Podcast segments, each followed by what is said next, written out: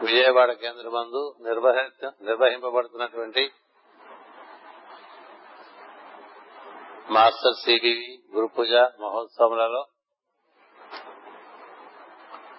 మూడవ ప్రవచనము ప్రార్థనానంతర ప్రవచనము.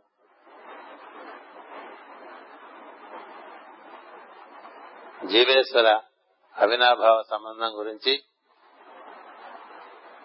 మనం తెలుసుకుంటూ ఉన్నాం. దేవుడే దిగివచ్చి జీవుడుగా తనను తాను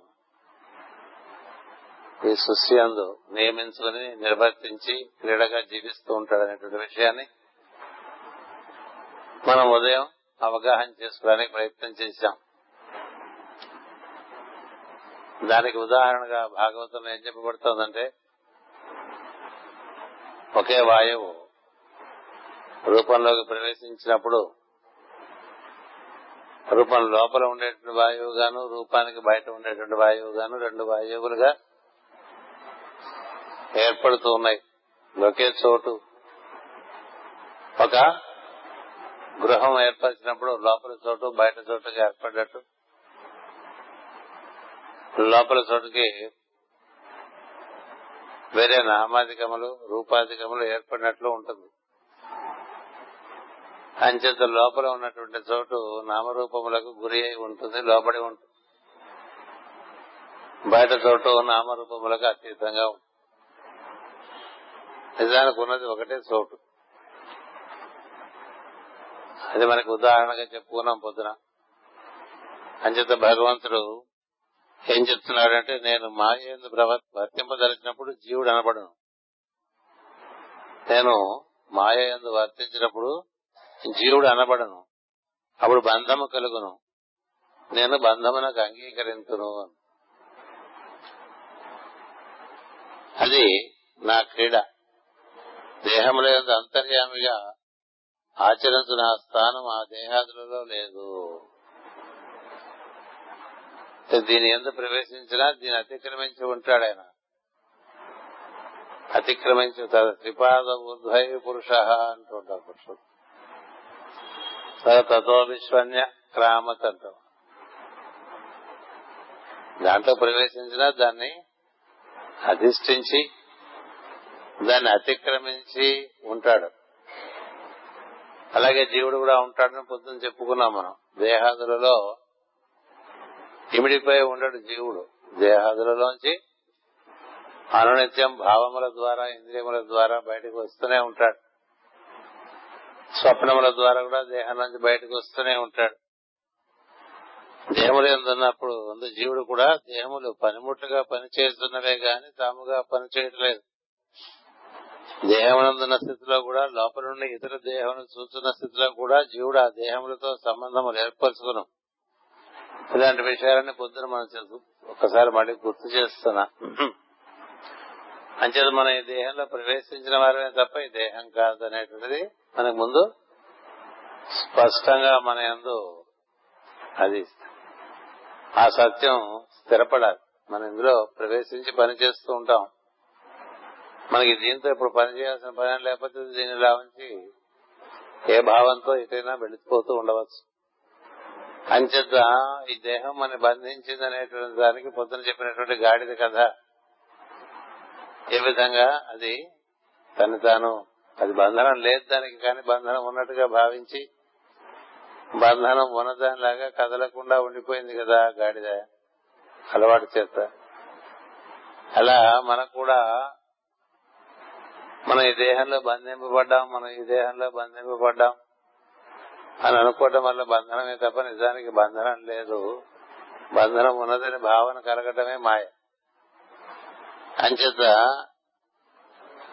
నేను ఈ దేహంలో ప్రవేశించినప్పుడు రూపం బట్టి నాకు పేరు పెడతారు ఆడ అని మగ అని కానీ నేను ప్రజ్ఞకు ఆడలేదు మగలేదు. నేననేటువంటి ప్రజ్ఞకు అది ఏ రూపంలోకి ప్రవేశిస్తే ఆ రూపానికి ఒక పేరు ఉంటుంది. మనం ఏ కారులో కూర్చుంటే ఆ కారుకు ఒక పేరు ఉంటుంది కదా. ఆ కారు పేరు మందవుదుగా మన పేరు నేనే. నేను అంబాసిడర్ గారిలో కూర్చున్నాను. నేను మారుతి కారులో కూర్చున్నాను.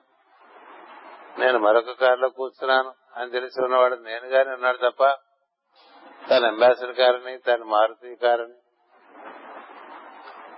అటు పైన ఇంకో ఫోర్డ్ కారని మరొక హోండా కారని అనుకోవట్లేదు కదా. దేహం యొక్క నామము దేహికి సంబంధించింది కాదు. అంచేత దేహం ఏర్పడినప్పుడు దేహానికి ఒక నామము అది దానికి ఒక రూపం ఉంది. నువ్వు రూపం ఉన్న ప్రతిదానికి నామం ఉన్నది. జీవుడికి నామరూపాలు లేవు. అది ఒక స్పందనాత్మక చైతన్యం. అది ఎందులో ప్రవేశిస్తే ఆ రూపంలో ఉంది కాబట్టి ఆ రూపానికి నామం.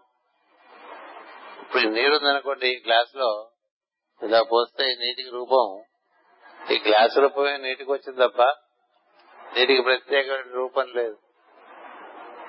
ప్రత్యేకమైన రూపం లేదు కదా. అలాగే వాయువుకి రూపం లేదు. ఆకాశానికి రూపం లేదు. వాటికన్నా మించినటువంటి వాడు జీవుడు అతనికి రూపం లేదు. కానీ ఒక రూపంలో ఉండడం చేత ఆ రూపాన్ని మనం అదే మనమని భావన చేసేటువంటి భ్రాంతిలో పడతాం. అంచేత మనం రూపమునకు అతీతమైనటువంటి వాళ్ళము నామమునకు అతీతమైనటువంటి వాళ్ళం. ఓ నామము రూపము కలిగినటువంటి ఒక శరీరంలో మనం ప్రవేశించినంత మాత్రాన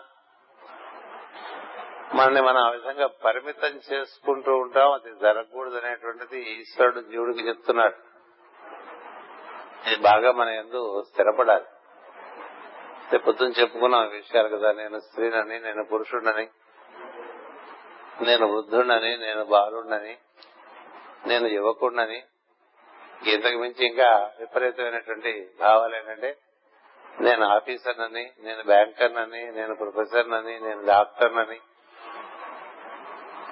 నేను ఆడిటర్నని నేను అకౌంటెంట్ అని నేను ఇంజనీర్ అని ఇంకా ఇలా కూడా అనుకుంటే ఇంకా బాగా దిగబడిపోయినట్టు. నిజానికి నేనుకి ఆ ప్రజ్ఞకి రూపము లేదు నామం లేదు. దాంట్లో ప్రవేశించి దాన్ని ఒక పనిముట్టుగా రూపాన్ని ఒక పనిముట్టుగా వాడు. ఆ పనిముట్టుకి బుద్ధి ఉన్నది. ఆ పనిముట్టుకి దాంట్లో ప్రవేశించగానే మొత్తం నేను ఒక ప్రత్యేకమైన నేనుగా ఏర్పడిపోతుంది. దానికన్నా అందుకని దాన్ని ఆ రూపంలో ప్రవేశించడం వల్ల దాని దానికి అహంకారం వచ్చిందండి. ప్రత్యేకమైన నేనుగా భావన చేస్తుంది. అది ప్రకృతికి సంబంధించింది అహంకారం. అలాగే బుద్ధి. బుద్ధి కూడా మళ్ళీ తగ్గించేశారని పెంచితే ఉపాధ తగ్గిస్తే ఉపాధ. అంచేత నేను ప్రజ్ఞ అది బుద్ధి అనేటువంటి స్థానంలోంచి పనిచేయగలదు. అహంకారం అనేటువంటి స్థానంలోంచి పనిచేయగలదు. మనస్సు అనేటువంటి స్థానంలోంచి పనిచేయగలదు. ఇంద్రియములు అనేటువంటి స్థానంలోంచి పనిచేయగలదు.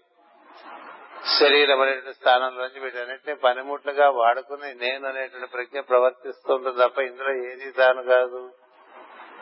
అందుకనే నా బుద్ధి నా మనస్సు నా కన్ను నా చెవి నా శరీరం అంటూ ఉండదు కాబట్టి నేనను అంచేత నేను నాది ఈ వ్యత్యాసము porque ఇట్లా విన్నప్పుడు సమ్మతించడమే కాకుండా అది సర్వదా సమ్మతమై ఉండాలి. ఎప్పుడు అది గుర్తుండాలి. అంటే మనం నడుస్తున్నాం అనుకోండి నడుస్తుంటే ఈ శరీరం తో నడుస్తూ ఉంటాం కదా నేను శరీరం నడుస్తున్నాం అనం. అంటావా? శరీరం నడుస్తూ ఉంటే చూస్తూ ఉండవచ్చు. చూస్తూ ఉండవచ్చు ఇది దేహి దేహము. ఈ రెండింటి వ్యత్యాసము చాలా ప్రముఖ చాలా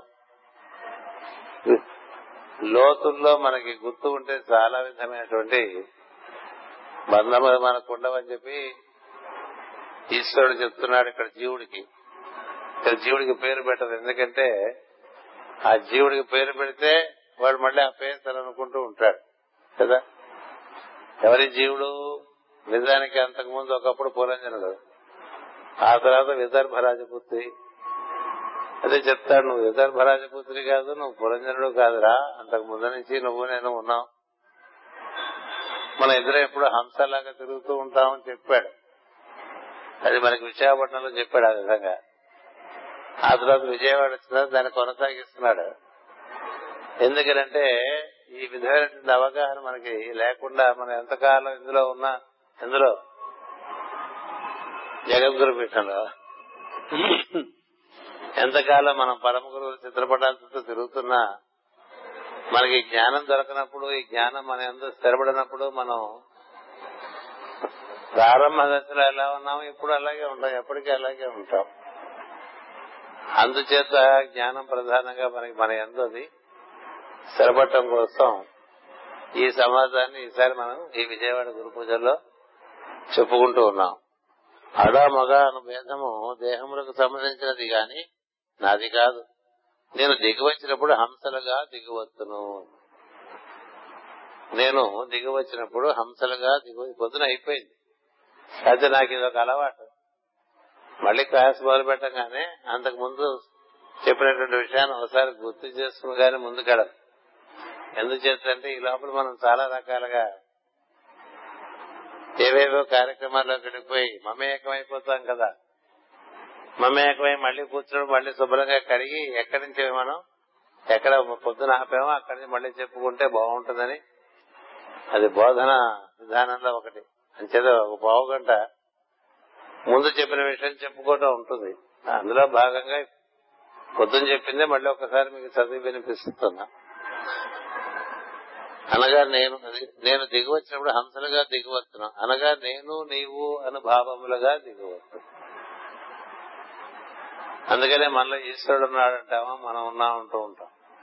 దిగి వచ్చినప్పుడు హంసలుగా దిగి రావటం వల్ల రెండు జంట హంసలు అవుతాయి. ఒకటే హంస అంతకు ముందు ఇప్పుడు రెండు హంసలు అయినాయి ఏమైంది? అంతకుముందు నేనే ప్రజ్ఞ అది ఓంకారంగా ఉంటుంది.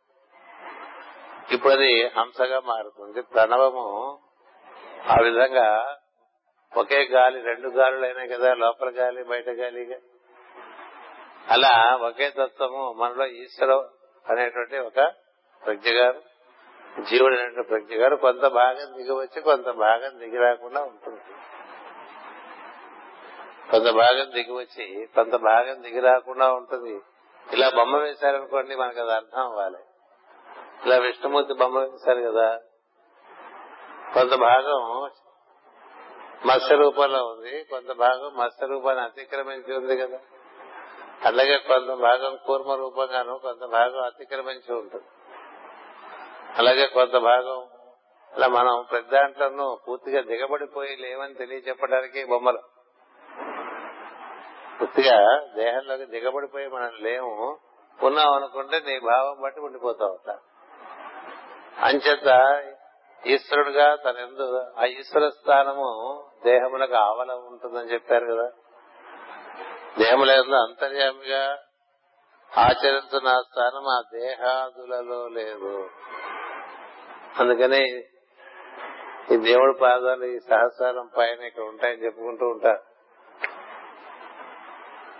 మనకి సాంప్రదాయాలలో వచ్చిన అన్ని సాంప్రదాయాల్లోనూ ఉందది దగ్గర ఈశ్వర స్థానం ఒకటి ఉండగా కొంత భాగం దిగి వచ్చి కొంత భాగం దిగి రాకుండా రెండు భాగాలుగా రెండు హంసలుగా ఉంటాము అని చెప్తున్నాడు. అనగా నేను దిగి వచ్చినప్పుడు హంసలుగా దిగివచ్చును అనగా నేను నీవు అను భావములుగా చరింతుము. అహం అనగా నేను సహ అనగా అతడు హంస అనగా నేను అతడు అను భేదము. హంస అంటే అహం సహ. నేను అహం అంటే నేను. సహ అంటే అతడు. నేను అతడి రెండు భావములుగా దేహముందు అతడు దేహమునకు అతీతంగా ఉంటాడు. నేను దేహమునందు ఉంటాను ఈ విధంగా ఇద్దరి మధ్య అనుసంధానం ఉందనుకోండి దాన్నే నరనారాయణ తత్వము అంటారు. లేక జీవేశ్వర అవినాభావ సంబంధము అంటారు. దాన్ని ఏర్పరచుకోవాలి. అందుకే అంక ఎనిమిది ఇస్తారు మనకి. అది పూర్ణమే. గమనించినట్లయితే పూర్ణాన్ని మధ్యలో మొలిక వేస్తే రెండు పూర్ణాలు వస్తాయి. పైన పూర్ణం కింద పూర్ణం. కదా? పై పూర్ణంలో ఉన్నటువంటి దానికి ఎడమ పక్క ఉండేటువంటిది కింద భాగంలో కుడి పక్కకు వస్తుంది. పై కుడి పక్క ఉన్నటువంటిది కింద భాగంలో ఎడమ పక్కకు వస్తుంది. అలాగే ఇక్కడ పైన నెత్తి ఉన్నటువంటిది ఇక్కడ మూలం అవుతుంది ఈ విధంగా మూడు రకాలుగా మార్పు చెందుతుంది. ఇలా ఒక బోర పట్టుకుని ఇలా తిప్పామనుకోండి మెలిక విషయం త్రిధాబద్ధో ఋషభో రౌరవేతి అంటే గురికేసి అలానే కాదు దాని అర్థం. ఊరికే అలా చెప్తున్నాను నేను. మూడు మెరికలు పడిపోతాయి ఎడమ కుడైపోతుంది అయిపోతుంది కుడి ఎడమ అయిపోతుంది పైన కింద అయిపోతుంది. ఇట్లా మూడు అయిపోతుంది కానీ అది ఒకటే బూర. ఇలా ఒక మెలిక పట్టడం వల్ల రెండు బూరలుగా తయారైపోతుంది. అలా ఎన్ని మెలికలైనా వేసుకోవచ్చు. కదా?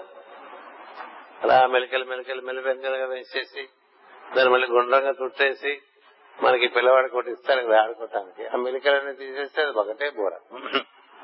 కదా? అలా ఈశ్వరుడు జీవుడు ఒకడే దిగబడ్డ దిగినప్పుడు మూడు గుణముల కారణంగా రూపంలోకి దిగొచ్చేప్పటికి దానికి నామము రూపము నేను అనే ప్రత్యేక భావము కలుగుతూ ఉంటుంది. అలా కలుగుతుంది తప్ప అది సత్యం కాదు సుమా అంటున్నాడు. అలా కలుగుతోంది సముద్రంలోంచి. సముద్రం కన్నా భిన్నం కాదు అలా. అలా తెలుసుకుండా ఉండాలని. గాలి దేహమున దూరినప్పుడు ఉచ్ఛ్వాసము నిశ్వాసము రెండు గాలులుగా విడిపోవును.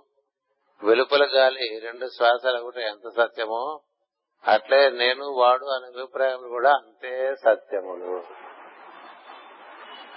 మనకి ఎంతసేపు నేను ఇతరులనే కదా భావన అంతా కూడా. నువ్వేమిటో అది కూడా అవతల కూడా అదే ఉన్నది. నువ్వేమిటో నువ్వు ఎలా దిగావా అక్కడ కూడా ఈశ్వరుడు అలాగే ఆ రూపంలోకి దిగి ఉన్నాడు. ఒకే ఈశ్వరుడు. ఇన్ని రూపాయలకు దిగినప్పుడు ఇంతమంది లేరు ఒకడే ఉన్నాడని చెప్తారు. దానికే మాస్టర్ గారు మన చక్కని ఉపమానం ఇచ్చేవారు ఇప్పుడు కూడా. అందరం గోదావరిలో ముంచిన చెప్పులే ఉన్నాయనేవారు అందరం గోదావరిలో ముంచిన చెప్పులే అన్ని అన్ని చెప్పులను గోదావరి ఉంది. కదా? నా గోదావరి వేరు మీ గోదావరి వేరునే ఉండదు కదా? అందుకని కానీ అది అలా కలుగుతుంది అది మాయ. నా మాయ అని చెప్తున్నాడు.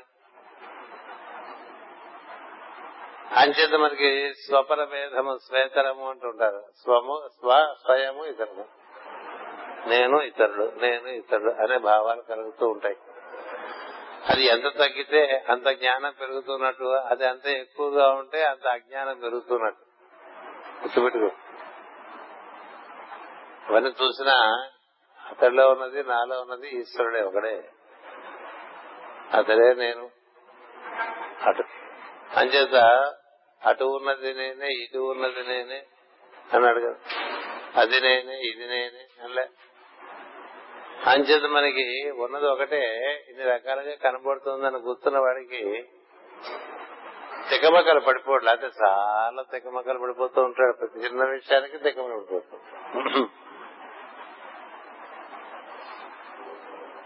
నీలో ఉన్నది నాలో ఉన్నది ఈశ్వరుడే. ఈశ్వరుడే అక్కడ ఆ రూపంలో దిగి ఉన్నాడు. ఈశ్వరుడే ఇక్కడ ఈ రూపంలో దిగి ఉన్నాడు. కదా? ఇలాంటి ఒక ఏకీభావం అనేటువంటిది మనకి లోపల అది మనకి బేస్గా ఉందనుకోండి ప్లాట్ఫామ్గా ఉందనుకోండి. అప్పుడు మనకి భేదాలు ఎక్కువ ఉండవు. వైషమ్యాలు ఎక్కువ ఉండవు. తారతమ్యాలు ఎక్కువ ఉండవు. ఓహో ఇక్కడ ఇలా ఉన్నాడు ఇక్కడ ఇలా ఉన్నాడు ఇక్కడ ఇలా ఉన్నాడు అనుకుంటాడు.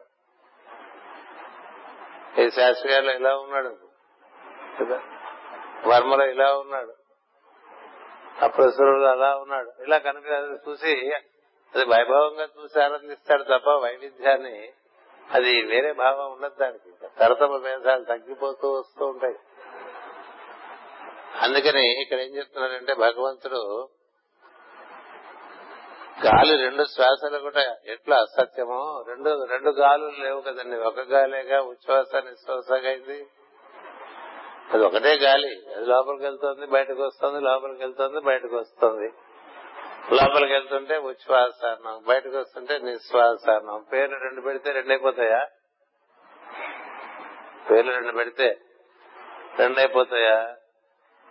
ఇంటి ఆవిడ ఏవండి అని పిలుస్తుంది? ఇంట్లో పిల్లవాడు నాన్న అని పిలుస్తాడు. ఇద్దరున్నారా? ఇద్దరున్నారా? ఇంటి ఆవిడ ఏవండి ఉంటుంది. ఇలా ఈ రోజుల్లో పేరు పెట్టే పిలుస్తారు. పెద్ద బాగుంటుంది కదా? అలా పేరు పెట్టి పిలిచిన ఇంట్లో కొడుకు నాన్న అని పిలిచిన అదే డాడీ అన్నా ఏమన్నా వాడిద్దరు కాదు కదా? ఈ లోపల బావ బావమది వస్తే బావగారు అంటాడు ముగ్గురు అయ్యారా? అయ్యారా తండ్రి వస్తే కొడుకుగా పిలుస్తాడు నలుగురు అయ్యారా అవుతున్నావా ఒకడేగా? అంటే ఒకే శ్వాస రెండు శ్వాసలుగా ఉన్నప్పుడు అది రెండుగా భావన చేసుకోవడం అనేటువంటిది సౌకర్యం తప్ప ఒకే భూగోళం ఉత్తర భూభాగం దక్షిణ భూభాగం ఉంటుందా? నార్థన్ హెమిస్ఫియర్ అంటాం సదర్న్ హెమిస్ఫియర్ అంటాం.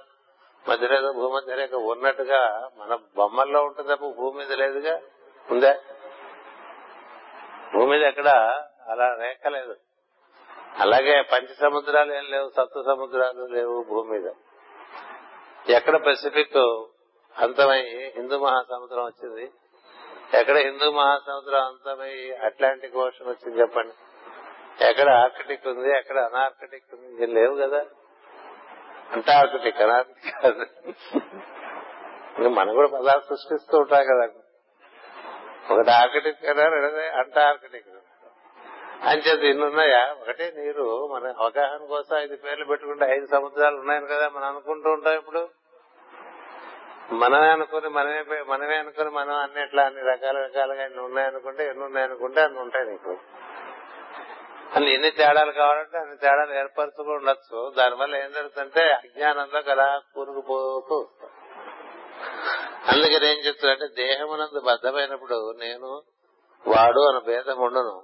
జ్ఞానము కలిగినప్పుడు తొలగును. అంటే మనకి జ్ఞానం కలిగిందా లేదా తెలియాలంటే ఒకటే ఒక లిట్మస్ టెస్ట్ ఉందండి. లిట్మస్ టెస్ట్ తెలుగులో ఏమంటాం? శాస్త్రి గారే చెప్పాలి.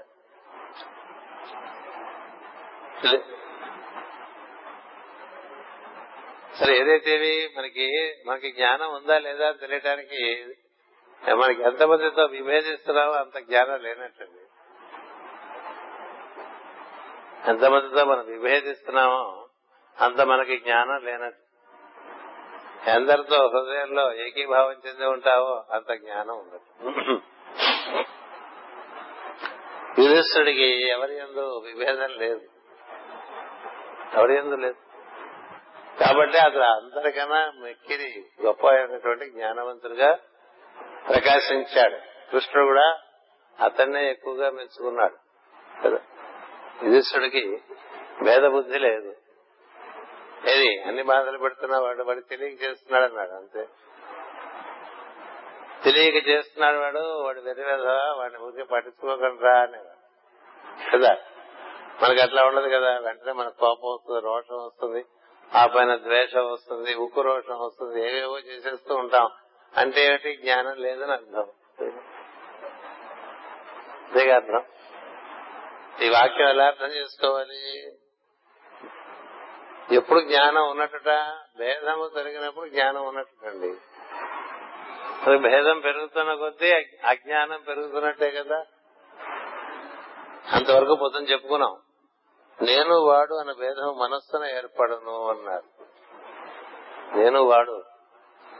ఎందుకంటే మనస్సు పెద్దాన్ని విశదీకరించుకోవడానికి అట్లా విడదీసుకుంటూ ఉంటుంది. మనసు లక్షణం ఏంటంటే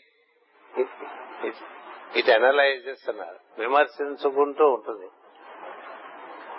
విమర్శించుకోవడంలో ఒకటిని పది రకాలుగా చూడటానికి పనికి వస్తుంది తప్ప ఉన్న విషయం ఒకటే సమన్వయించలేదు.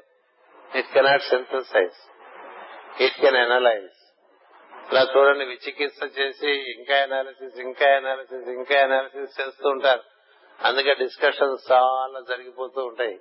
ఏ విషయం మీదైనా విపరీతంగా discussion discussion discussion discussion discussion ఎప్పటికీ డెసిషన్ ఉండదు. కదా? ఎవరు డెసిషన్ ఇవ్వగలంటే ఇంత డిస్కషన్ మధ్య బేసిక్ ప్లాట్ఫామ్ చెప్పా కదా. What is the common interest of all concerned అందరికి ఏది ప్రయోజనమో అది ఒకటి ఉంది కదా ఇన్ని రకాల డిస్కషాలు చేస్తుంటారు. చికిత్సలు ఈ ఎన్ని చికిత్సలకి ఎవరైతే కామన్గా ఉండేటువంటి ఇంట్రెస్ట్ గమనించి దాన్ని నిర్వర్తించాలనేటువంటి దృష్టితో ఉంటాడో వాడేం చేస్తాడంటే వాడు చెప్పేటువంటి మాట సమన్వయంగా ఉంటుంది అందరూ సంతోషించేట్టుగా ఉంటుంది. అందుకని ఎవరు అధ్యక్షుడంటే సభకు ఆ విధంగా అందరి దృక్పథాలని సమన్వయించి ఒక దృశ్యాన్ని ఇచ్చేటువంటి వాడు. వ్యూ పాయింట్స్ అన్నింటినీ కూడా చక్కగా అన్ని కోణాలని ఇముడ్చుకుని ఒక విజన్ ఇచ్చేటువంటి వాడిని అధ్యక్షుడు అన్నారు. అందరూ అధ్యక్షులుగా ఉండలేరు. ఎందుకంటే మనకే కొన్ని అభిప్రాయాలు ఉన్నప్పుడు మనం అధ్యక్షులుగా ఉండలేము దేనికి.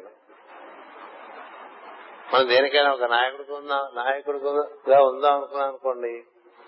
ఎలా ఉండాలంటే నాయకుడు అక్కడ ఉండే వారందరూ అందరు ప్లేయర్స్ ఉంటారు. అందరి యొక్క దృక్పథమును తన అవగాహన చేసుకుని దాన్ని అన్నిటినీ అందులో ఇమిచ్చి ఒక నిర్ణయాన్ని చేస్తే ఆ నిర్ణయం అందరికీ సమ్మతంగా ఉంటుంది.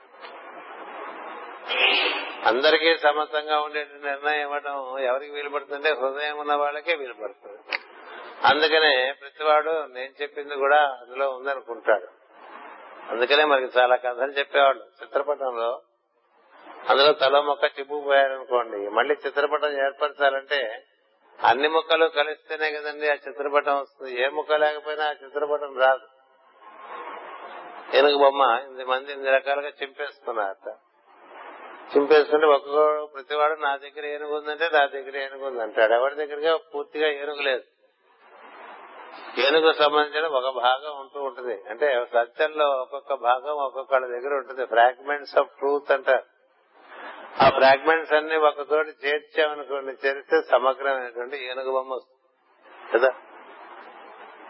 ఆ విధంగా ఎవరు తెలిసిన వాడంటే సమగ్రమైనటువంటి దృష్టి కలిగి అన్ని దృక్పథాలని కూడా తనలో ఇమిడ్చుకుని దాని నుంచి ఒక నిర్ణయం ఇవ్వగలిగినటువంటి వాడు వాడు అధ్యక్షుడు అంటారు.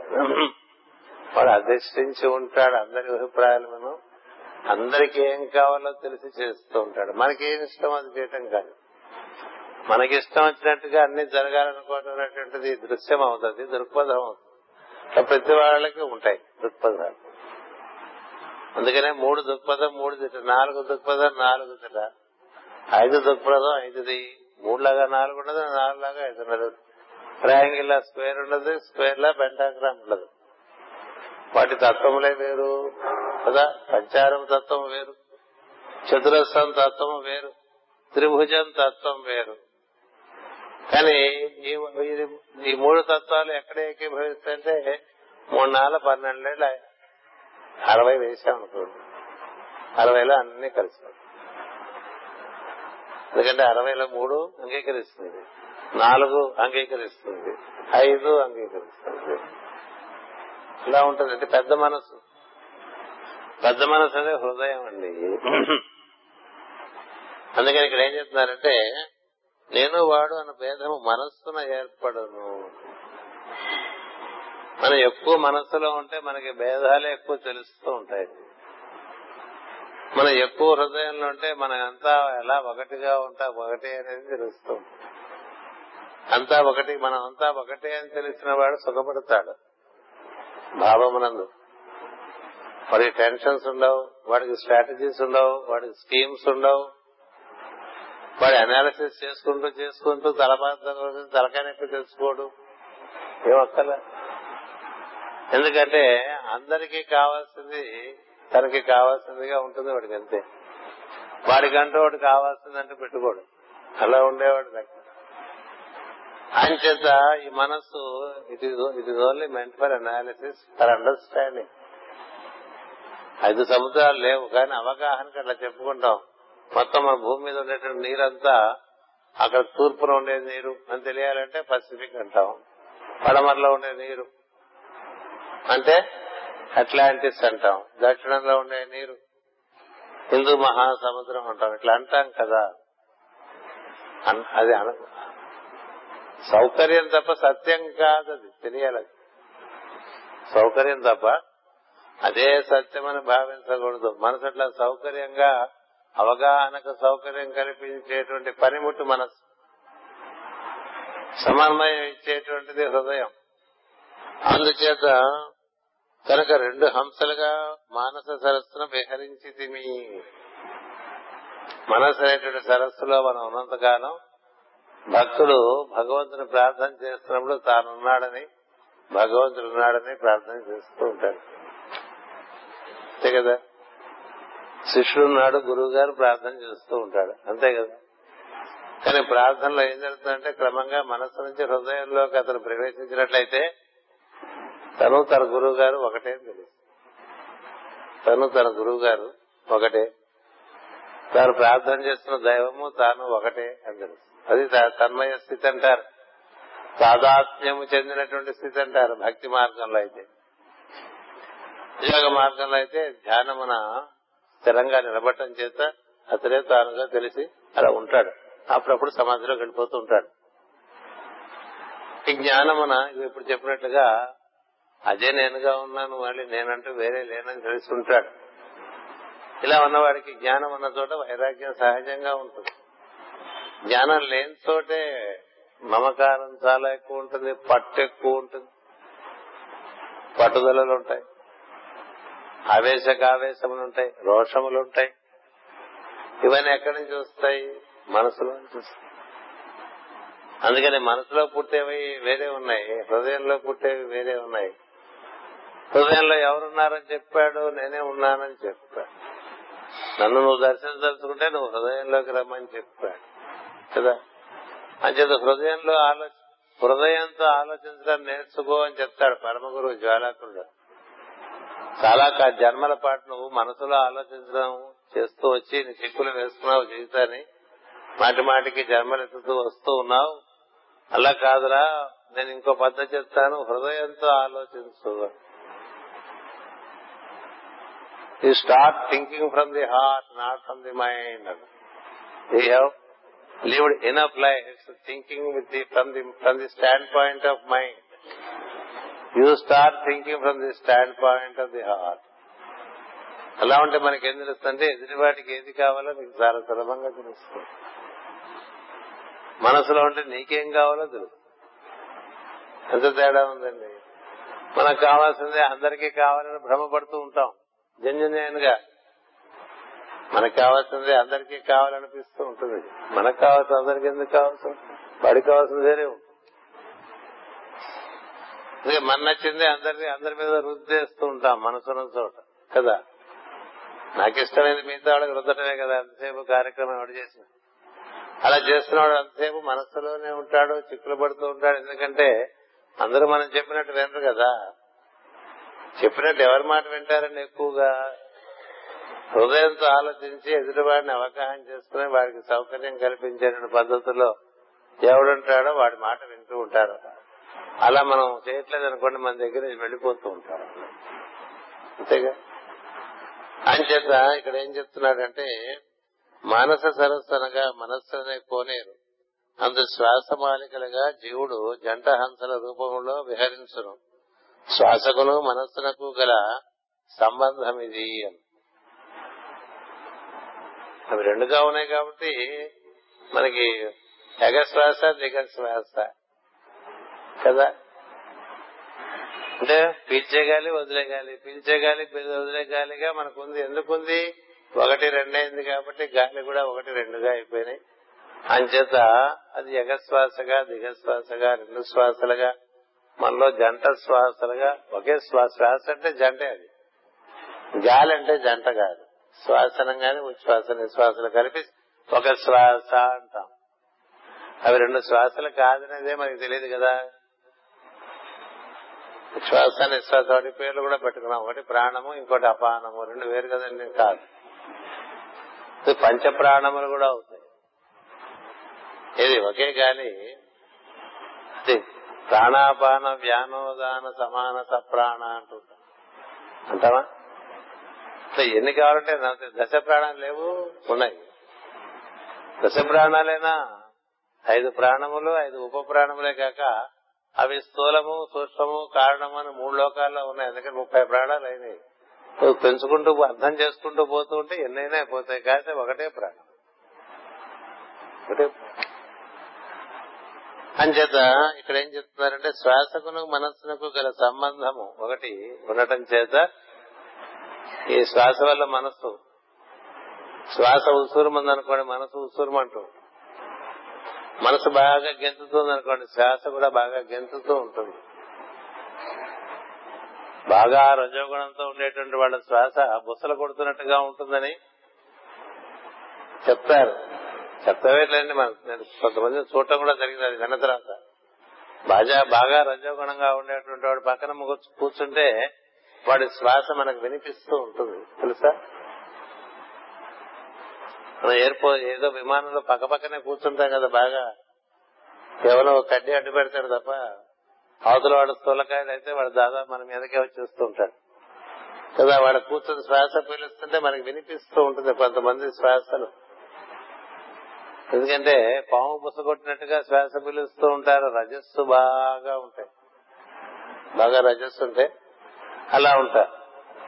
తమస్సు బాగా ఉందనుకోండి అట్లా కూతురు పావకుండా నిద్రపోతాడు. ఇక మనకి ఇబ్బంది లేదు వాడితో మళ్ళీ విమానం ల్యాండ్ అయ్యేప్పుడే లేస్తారు. కొంతమంది చూడండి ట్రైన్లో అలా ఎక్కడ ఎక్కడ పడుకుంటారు పైన అంతే ఎప్పుడు పడుకునే ఉంటారు తినడానికి లేస్తారు అంతే. కదా? కొంతమంది కూర్చుంది సీట్ అయితే ఉంటుంది కానీ ఎంతసేపు సీట్లో కూర్చారు. అక్కడ తిరుగుతారు ఇక్కడ తిరుగుతారు పక్క కంపార్ట్మెంట్లోకి వెళ్తారు ప్లాట్ఫామ్ వస్తే కింద దిగుతారు ఇవన్నీ చేస్తుంటారు. ఏమిటి? వాళ్ళ వాళ్ళ స్వభావాలు బట్టి ఉంటాయి. అంచేత ఈ శ్వాస మనలో ఉన్నటువంటిది దాన్ని బట్టి మనసు బట్టి శ్వాస ఉంటుంది శ్వాస బట్టి మనసు ఉంటుంది. శ్వాసను మనం చక్కగా నెమ్మదిగా పీల్చడం మొదలు పెడితే అది మనసుకి నెమ్మదితనం నేర్పుతుంది. అందుకని శ్వాస నెమ్మదిగా పీల్చడం ఎవరికి ఇస్తారంటే రజోగుణంలో ఉండేటువంటి వాళ్ళకి శ్వాస నెమ్మదిగా పీల్చడం తమో గుణంలో ఉండేటువంటి శ్వాస కొంచెం బాగా వేగంగా పెంచడమే అనేటువంటి శిక్షణ ఇస్తారు. ఎందుకంటే వాడి మనసు అసలు పనిచేయదు. అంటే ఆలోచన రావాలంటే అరగంట పడుతుంది వాడికి. సమస్యలు ఉండేవాడు. ఏది ఏమైనప్పటికీ ఒకళ్ళు బాగా విస్తృతమైనటువంటి మనసుతో కుస్తీ పడుతూ ఉంటారు వేగం ఎక్కువ మనసుకి. వారు నడక కూడా చాలా వేగంగా ఉంటుంది. చాలా వేగంగా ఉంటుంది. నడుస్తుంటేనే చెప్పేచ్చు హోమియోపతికి సంబంధించింది మాత్రమే కాదు శాస్త్రం. వాడు నడిచి వస్తుంటే వీడు తమోపగణ ప్రధానుడా సత్వగుణ ప్రధానుడా రజోగుణ ప్రధానుడా తెలిసిపోతుంది నడిచి వస్తుంటే ఇట్లా హడావుడిగా నడిచేవాడు ఉంటాడు. ఇట్లా తీరిగ్గా కాళ్ళు చేతులు విసురుకుంటూ నెమ్మదిగా ఊపుకుంటూ వచ్చేవాడు ఉంటాడు. అంత వేగంగా కాక అంత నెమ్మదిగా కాక నడిచే వాళ్ళు ఉంటారు. దాన్ని బట్టి వారిలో ఉండేటువంటి గుణములు ఏ విధంగా వారిని నడిపిస్తున్నాయి తెలుస్తూ ఉంటాయి ఎందుకు ఇవి చెప్తున్నానంటే మనసుపై మూడు గుణముల ప్రభావం. అంచేత మనసు మన వేడికి ఇచ్చేసింది అనుకోండి శ్వాస కూడా వేడెక్కిపోతుంది. మనసు బాగా బద్ధకంగా తయారైపోతుంది శ్వాస కూడా బద్ధకంగా తయారు శ్వాస బద్ధకంగా తయారైపోతే కొన్ని రకాల రోగాలు వస్తాయి. శ్వాస బాగా వేగంగా నిర్వర్తింపబడితే మరొక రకమైన రోగాలు వస్తాయి. దాన్నే వాతపిత్త శ్లేష్మాలని మనకి ఆయుర్వేదంలో చెప్తూ ఉంటారు. ఏది ఏమైనప్పటికీ మనసుకి ప్రాణములకి అవినాభావ సంబంధం ఉందని తెలుసుకోండి. అందుకని మనకి బాగా వేగంగా ఉందనుకోండి శ్వాస ఆలోచన నెమ్మదిగా కాస్త విశ్రాంతి తీసుకుంటే విశ్రాంతి తీసుకున్నప్పుడు శ్వాస నెమ్మదిగా పెంచడం మొదలు పెడితే భావముల వేగం తగ్గుకుంటూ వస్తుంది. అందుకనే చాలా మంది ప్రార్థన చేసేప్పుడు భావముల యొక్క వేగం తగ్గిపోయి అది బాగా తగ్గిపోయి నిద్రలోకి వెళ్ళిపోతారు కాసేపు. కదా? అంటే ఏంటి? వాళ్ళ మామూలుగా భావముల యొక్క వేగం ఎక్కువ ఉంది. ఎక్కువ వేగంతో ఉన్నటువంటి వాళ్ళు వాడికి అలవాటు లేక దాని తక్కువ వేగంలోకి మాస్టర్ గారు ప్రార్థనలో పట్టుకొచ్చినప్పుడు వాళ్ళకి నిద్ర వచ్చేస్తుంది. తలక ఇట్లా పడిపోతుంది ఇట్లా పడిపోతుంది. అట్లా పడిపోతుంది ఇలా పడిపోయినప్పుడు నోరు కూడా తెలుసుకుంటారు అవన్నీ చిక్కడి నుంచి చూడటం చాలా బాగుంటుంది. కదా? మీరు నన్ను ఒక్కడనే చూస్తారు నేను మిమ్మల్ని అందరినీ చూస్తాను కదా?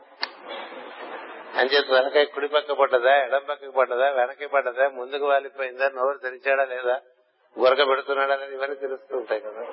ఎందుకు ఇలా అవుతుందో తెలుసా? మనోభావముల ఎందు వేగమునందు హెచ్చు తగ్గులు ఉండేటువంటి వారికి అవన్నీ జరుగుతుంది అది తక్కువ. మాకు ఆమె మయామి నగరంలో డాక్టర్ గారు ఉండేవారు. ఉన్నారు ఇప్పుడు కూడా ఉన్నారు. రేపు జర్మనీ స్పెయిన్ వచ్చేసాడు. ఆయన ఎప్పుడో నూట నలభై కిలోమీటర్ల స్పీడ్లో ఆ వేగంలో ఆయన డ్రైవ్ చేస్తుండేవారు కార్. ఎప్పుడు అక్కడ బోర్డు నూట ఇరవై చూపిస్తూ ఉంటుంది రోడ్డు మీద. స్పీడ్ లిమిట్స్ ప్రతి ఐదు కిలోమీటర్లకి వాళ్ళు బోర్డు పెట్టేస్తారు పాశ్చాత్య దేశాలు. లిమిట్ ఏమిటో చూసుకుని దాని ప్రకారం నువ్వు డ్రైవ్ చేయాలని మాక్సిమం నూట ఇరవై అంతకన్నా వద్దని పెడతారు. కానీ ఎవరు నూట ఇరవైలో వెళ్ళరు. ఎక్కడన్నా కెమెరా ఉంటేనే నూట ఇరవైలో వెళ్తారు.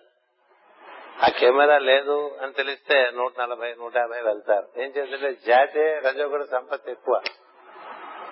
జాతికి రజోగుణ సంపత్తి ఎక్కువ అవడం చేత ఎప్పుడు పెట్టిన లిమిట్ కన్నా కొద్దిగా ఎక్కువగానే పోతూ ఉంటారు.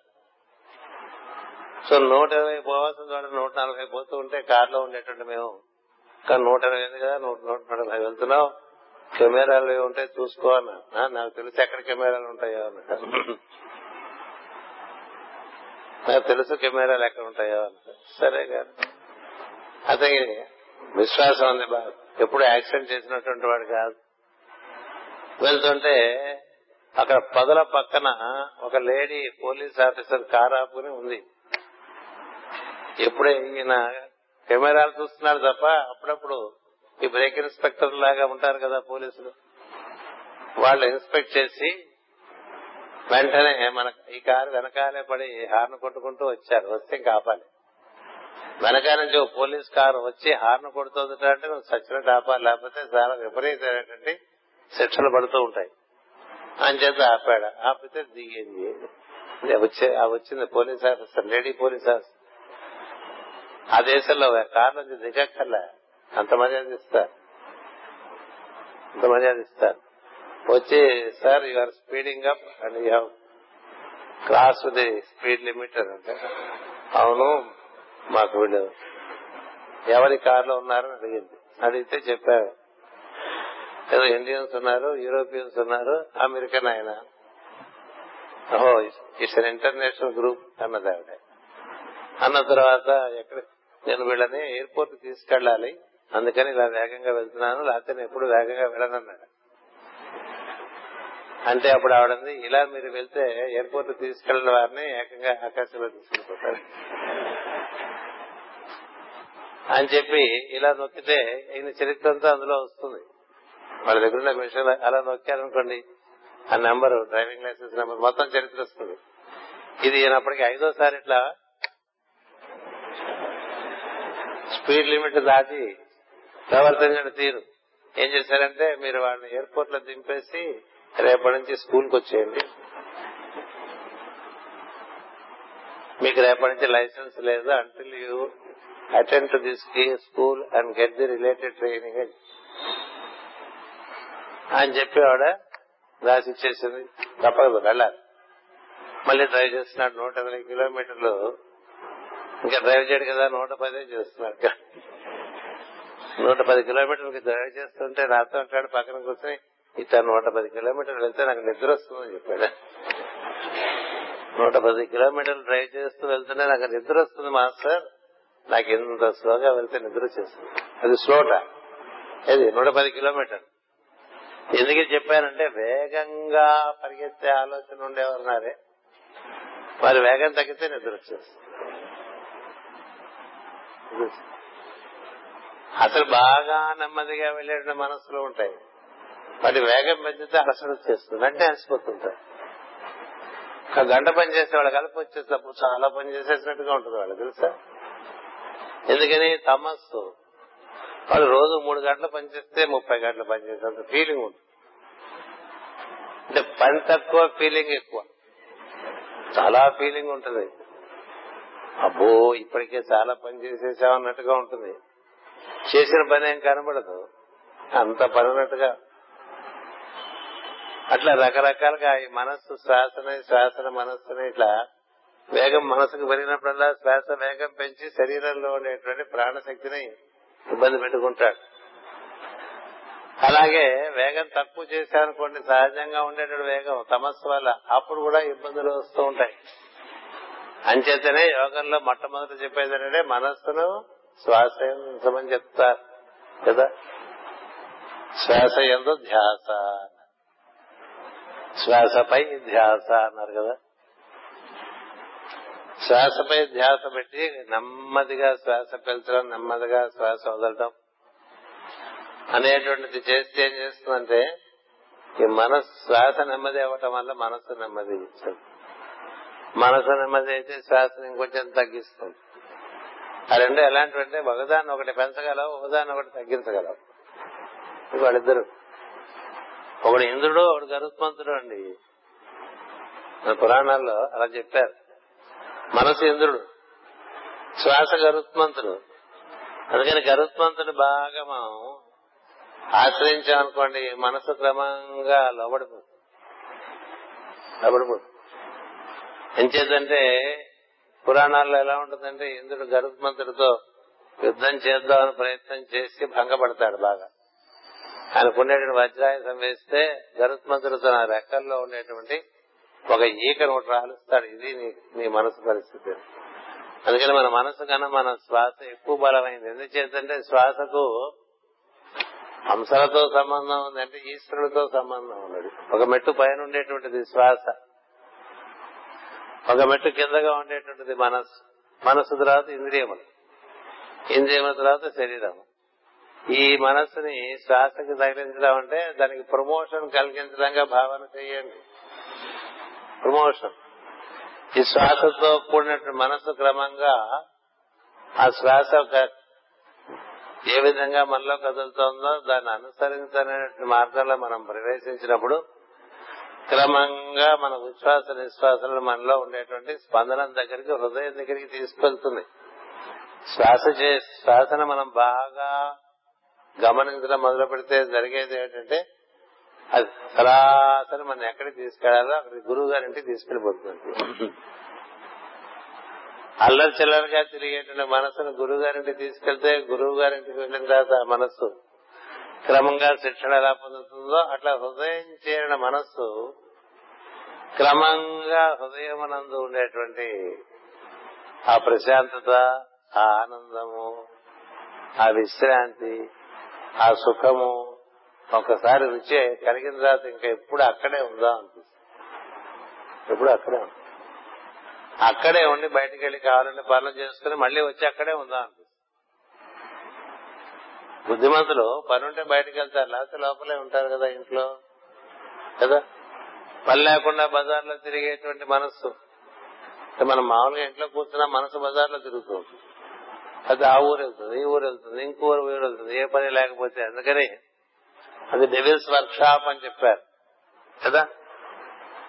అంచేత దాన్ని తీసుకొచ్చి మనం ఈ శ్వాస మీద లగ్నం చేసామనుకోండి మనసు మనస్సును శ్వాస మీద లగ్నం చేస్తే శ్వాస మనస్సు శ్వాస మనస్సు ఒకదాన్ని ఒకటి హరించుకుంటూ పోతాయండి.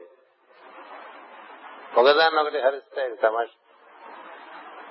హరించి రెండింటికి మూలమైనటువంటి స్పందనం దగ్గరికి వెళ్ళిపోతుంది ఈ స్పందనం దగ్గరికి చేరిన మనస్సుకి ఒక రకమైనటువంటి ప్రశాంతత అనేటువంటిది రుచి కలుగుతుంది. అంచేత ఎక్కువగా స్పందనంతో అనుసంధానం చెంది ఉండేట్టుగా మన ప్రజ్ఞ మనసులో నుంచి విడిపడి స్పందనంలోకి ప్రవేశిస్తుంది. స్థానం మారుస్తుంది. అంటే ఎప్పుడు వరండాలో కూర్చునేవాడు కాస్త గదిలోకి వచ్చినట్టు లోపలికి. ఎప్పుడు వరండాలో కూర్చుని రోడ్డు మీద ఏం జరుగుతుందో చూసే మనసు అది లోపలికి వచ్చి గదిలో కూర్చునుకోండి అంత వరండాలోనూ రోడ్డు మీద జరిగేవి మనకు కనపడం కదా? ఇంకా అంతకన్నా లోపలికి వచ్చామనుకోండి గదిలోకి ఇంకా బయట విషయాలు మనకి వినబడవు తప్పుడు వినబడవు. ఏది వినబడదు ఏది కనబడదు. అంచేత శ్వాసలో శ్వాసతో అనుసంధానం చెందిన మనసు క్రమంగా స్పందన స్పందనం దగ్గరికి వస్తే ఆ స్పందనం దగ్గరికి వచ్చేసరికి మనసు తన యొక్క తన మనస్సులో ఉన్నటువంటి మన ప్రజ్ఞ నేను ప్రజ్ఞ ఎప్పుడో మనసులోనే కూర్చునేటువంటిది అది స్పందనంలోకి షిఫ్ట్ అయిపోతుంది. ఇంకా వాడు ఇంకా వాడు ఇదివరకు తిరిగినట్టు తిరగడదు యుక్తాహార విహారస్య అంటూ ఉంటాం కదా. ఎలా పడితే అలా తినడు ఎలా పడితే అలా మాట్లాడడు ఎలా పడితే అలా తిరగడు ఎలా పడితే అలా ఆలోచించడు అన్నిటికీ ఒక పద్ధతి వచ్చేస్తుంది. అంటే ఏమైంది? అతడి మనసు నియమింపబడుతుంది. అతని శ్వాస నియమింపబడుతుంది. దాన్నే ప్రాణము నియమింపబడుట అన్నారు. అదే ప్రాణాయామము అన్నారు. ప్రాణములు యమింపబడినవి అని అర్థం. యమింపబడినవి అంటే అర్థం ఏంటంటే రెగ్యులేట్ చేయబడ్డవి. వాటికో పద్ధతి ఏర్పడింది. ఇంకిప్పుడు బుసలు కొట్టదు శ్వాస. శ్వాస బుసలు కొట్టదు. అట్లా నిద్రపోదు అతిగా పనిచేయదు తక్కువగా పనిచేయదు అలాంటి ఒక సమాన స్థితి ఒకటి వస్తుంది మనసుకి. అలాంటి సమాన స్థితిలో ప్రజ్ఞ మనకి స్పందనం దగ్గర ఏర్పడి అక్కడ కూర్చుని ఉంటుంది. మనస్సు తమ యోగాభ్యాస శ్వాస మనస్సు గల సంబంధం ఇది. కనుకనే యోగాభ్యాసము చేయవారు మనస్సును తన హంసలతో చేర్చుదురు అని. యోగాభ్యాసం చేస్తున్నారా లేదా అనేది ఇప్పుడు దీని ప్రకారం ఎవరికి వారు ప్రశ్నించుకోవాలి. నేను యోగం చేస్తున్నాను అని అనుకున్నారు అనుకోండి ఎవరైనా ఏమిటి యోగం చేస్తున్నారంటే ఆసనాలు వేస్తే యోగాన్ని వేస్తున్నారు ఈ రోజుల్లో కదా? ఆసనాలు యోగం కాదు. యోగంలో అదొక భాగం. శరీరం పట్టు తప్పకుండా బస్సుల్లో ఉండటానికి అంగాలన్నీ కూడా కొంత భౌతికమైనటువంటి వ్యాయామం అది. వ్యాయామాలు అన్నింటిలో కల్లా యోగాసనములు అభ్యసించడం అనేటువంటిది అద్భుతమైనటువంటి వ్యాయామం. దాంతో సరిసమానమైనటువంటి క్రీడ ఏదీ లేదు. మనం నడకలు ఇప్పుడు చెప్తున్నాం? వాకింగ్ ఈజ్ ది బెస్ట్ అంటారే కాదు.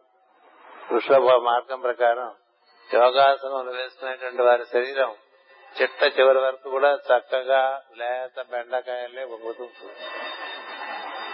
లేత ములక్కాయలే వంగిపోతుంది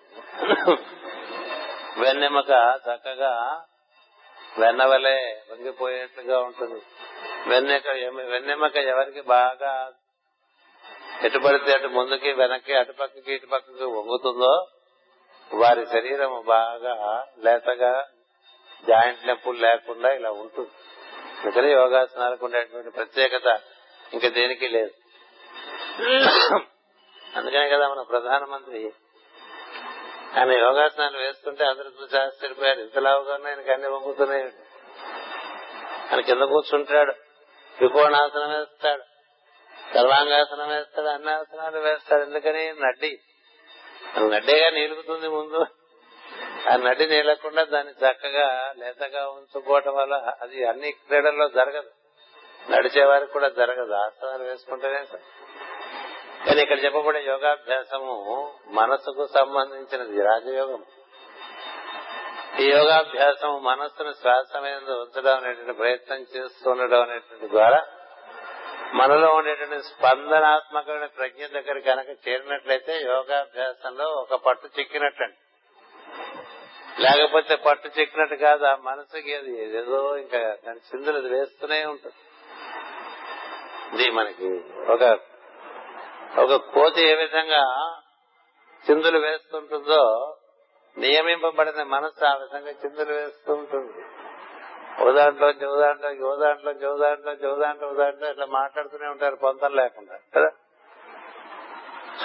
పొంతం లేకుండా మాట్లాడే వాళ్ళు ఉండరు. ఒక దాంట్లో ఇంకో దాంట్లో ఇంకో దాంట్లో ఇంకో దాంట్లో మరో దాంట్లో ఏం మాట్లాడేవారు అంటే వాడికి తెలియదు మనకి తెలియదు. దాని బాత ఖానీ అంటారు బాత కూని అనమాట బాత కూని చేసినట్టు మాటలు ఆ విధంగా మనం వాడుకోవటం వల్ల. కానీ ఇలా జరగదు ఇందులో ఉంటే ఇక్కడ ఏం చెప్తున్నారు? కనుకైనా యోగాభ్యాసం చేయవారు మనస్సును తమ హంసలతో చేర్చుదురు. అనగా తమ శ్వాసను దాని గమనమును గమనించుకునొచ్చు శ్వాసలో మనస్సును మనస్సులో శ్వాసమును లీనము చేయుదురు. మనసు శ్వాసలను శ్వాసను మనస్సులోను లీనం చేస్తే ఏం జరుగుతుందంటే రెండు వెళ్ళిపోతుంది రెండు మాయమైపోయి స్పందనాత్మక ప్రజ్ఞగా మనం నిలబడతామండి. ఇక దానికి మనసు యొక్క తాకిడి ఉండదు.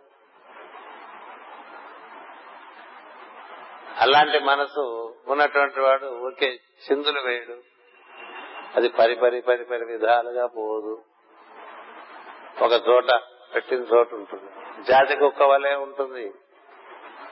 జాతి కుక్కకి ఊర కుక్కకి అదే తేడా. ఊర కుక్క అట్లా తిరుగుతూనే ఉంటుంది ఊరంతా. జాతి కుక్క గేటు తీస్తున్నా తను ఉండాల్సిన స్థానంలోనే ఉంటుంది. కదా? కదలదు. సన్నివేశం వస్తే కదులుతుంది. లేకపోతే అక్కడే కూర్చుంది ఇట్లా ముంగాళ్ళ మీద కూర్చుంటుంది జాతి కుక్క. పూల కుక్క పొట్ట మీద పడుకుంటుంది. తేడాలు ఉన్నాయి. ముంగాళ్ళ మీద కూర్చుని చక్కగా శ్వాస తీసుకుంటూ ఉంటుంది నాలుక బయట పెట్టి జాతి కుక్క. అలా జీవుడు ఈ యోగాభ్యాసం చేసేటువంటి వాడు అలా కదలక మెదలక కూర్చుని ఉంటాడండి. పని ఉంటే కదులుతాడు పని లేకపోతే కూర్చు. కూర్చుంటాడంటే కుర్చీలో కూర్చుంటాడు లేకపోతే పద్మాసనం వేసి కూర్చుంటాడు. అది కాదు కూర్చోవటం అంటే ఇక్కడ రాజయోగంలో స్థిరంగా హృదయం కూర్చు స్థిర సుఖవాసనం అంట. ఎప్పుడు సుఖం అంటే ఆసనం నీకు? హృదయమందు కూర్చుంటే నీకు చాలా సుఖంగా ఉంటుంది. హృదయం నందు కూర్చుంటే చాలా స్థిరంగా ఉంటావు. నువ్వు పడుకున్న హృదయం నందు ఉండొచ్చు. అందుకని పడుకుని కూడా యోగాభ్యాసం చేయొచ్చని మనకి సాంప్రదాయాలు ఉన్నాయి మాస్టర్ సివివి గారు నువ్వు పడుకునైనా చేసుకో అని చెప్పారు. కానీ ఈ ఆసనం వేయి ఆ ఆసనం వేయి కిందే కూర్చో ఇట్లా ఏం చెప్పలేదు కదా. ఎందుకు చెప్పలేదంటే ఆసనం అనేటువంటిది మనసుకి కుదట పడటం కుదురుగా ఉండటం. దాని కుదురు ఎప్పుడు వస్తుంది? అది శ్వాసతో అనుబంధం ఏర్పరుచుకుని అది కారణంగా మనం మనలో జరిగేటువంటి స్పందనము హృదయం నందు జరిగేటువంటి స్పందనము. స్పందనం ఏముందో దాని ఎందు మనం బాగా రతి కొన్నాం అనుకోండి. రతి గుర్తుపెట్టుకోండి. ఏదో ఒకసారి మనకు అనిపిస్తే చాలు దాని ఏదో రతి. ఉంటే ఇంకా అది ఆనందాన్ని ఇచ్చి ఇంకా మిగతా అవన్నీ అంత ఆనందం అనిపిస్తుంది. మనసులో ఉండే ఇంద్రియముల కన్నా మనసులో ఆనందం అందరంటే ఎక్కువ మనసులో ఉండే ఆనందం కన్నా హృదయంలో ఆనందం ఇంకా వంద రెట్లు ఎక్కువ. అంచేత ఎక్కువ ఆనందం ఉండే చోటే ఉంటాడు జీవుడు. ఎందుకంటే జీవుడు అన్న పదానికి అర్థమే ఆనందమును అన్వేషించువాడు అని చెప్పారు.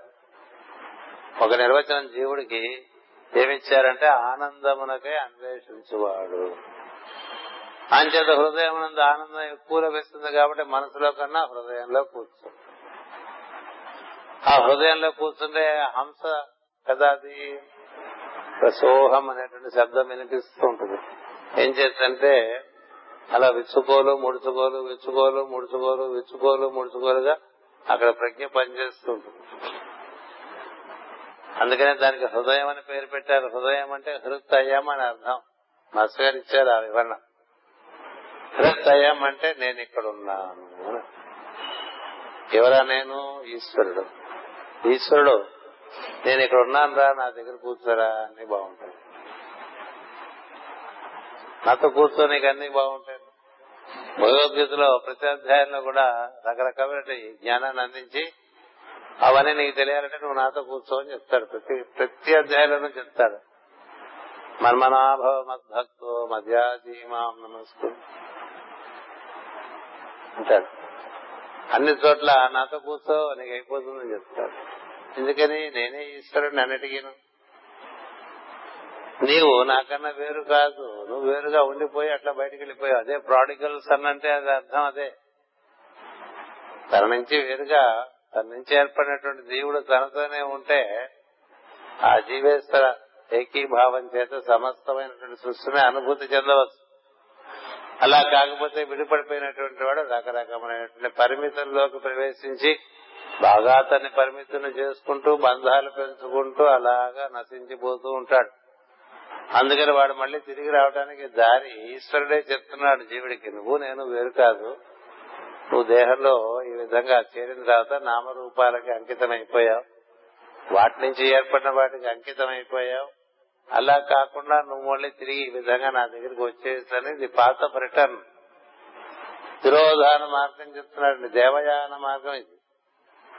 మళ్ళీ దేవుని చేరే మార్గమే దేవయానం. అదే ఉత్తరాయణ మార్గం కూడా. ఉత్తరాయణంలోనే మనం ఉన్నాం.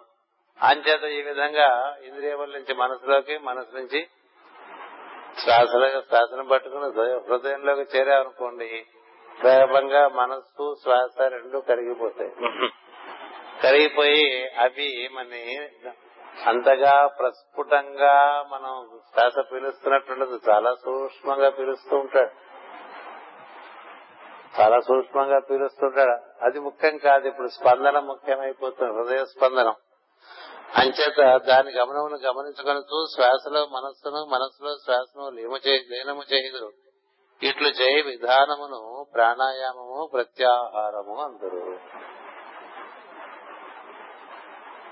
అలా జరిగితే ఏమైంది? నువ్వు హృదయ స్పందనంలోకి నువ్వు ఆ స్పందన స్పందనంతో ముడిపడితే నీ ప్రాణాపానములు రెండు కూడా నీకు విడుదల ఇచ్చేస్తే నీకు సమాన ప్రాణంలో నిలబెట్టేస్తాయి. సమానం అంటే అక్కడ ప్రాణము అపానము రెండు సమానమైపోవటం వల్ల అది ఉద్భవిస్తుంది. అక్కడి నుంచే ప్రాణాపానములు ఉద్భవించినాయి. అందుకని ప్రాణాపానములు రెండు సమానమైపోయి సమాన స్పందనమునందు ఉంటావు. అప్పుడు నువ్వు మనసు కన్నా లోతైన స్థితిలో హృదయమునందు ఉండటం అనేది జరుగుతుంది. అలా ఉంటే ఆ సందర్భంలో నీవు స్పందన లోపలికి ప్రవేశించేటువంటి ఒక పరిస్థితి కలుగుతుంది. దాన్ని సూక్ష్మ స్పందనము అంటాడు పతంజలి మహర్షి. ఆ సూక్ష్మ స్పందనంలోకి మనం ప్రవేశిస్తే మనకక్కడ చక్కగా సోహం అనేటువంటి శబ్దం అనాహతంగా వినిపిస్తుంది. అనే అనేదేం లేదు అక్కడ. వినిపించడమే ఉంటుంది. ఆ సోహం అనేటువంటి శబ్దం మన దాంతో అనుసంధానం చెందితే అదేం చేస్తుందంటే ఉదాన ప్రాణములకు అందించేస్తుంది సమాన ప్రాణం. ఉదాన ప్రాణం అంటే అది ఊర్ధ్వముఖంగా మనం తీసుకెళ్తుందండి. మనలోనే మనలో ఉండేటువంటి హృదయం నుండి ఉండేటువంటి కన్నిక నుంచి లోపలికి సుషుమ్నలోకి ప్రవేశింపజేసి ప్రజ్ఞని అక్కడి నుంచి క్రమంగా అది ఊర్ధ్వముఖం చెందుతూ ఉంటుంది. హృదయం నుంచి ఆ విధంగా మనం భూమధ్యం వరకు వచ్చేస్తాం. అలా ప్రయాణం చేయడానికి పనికొచ్చేటువంటి ప్రాణమును ఉదాన ప్రాణమన్నారు ఉదానము ఉత్ అంటే ఊర్ధ్వముఖం. ఆ విధంగా మనకి ప్రాణం ఊర్ధగతి చెందుతూ ఉంటే ప్రత్యాహారం అంటారు దాన్ని.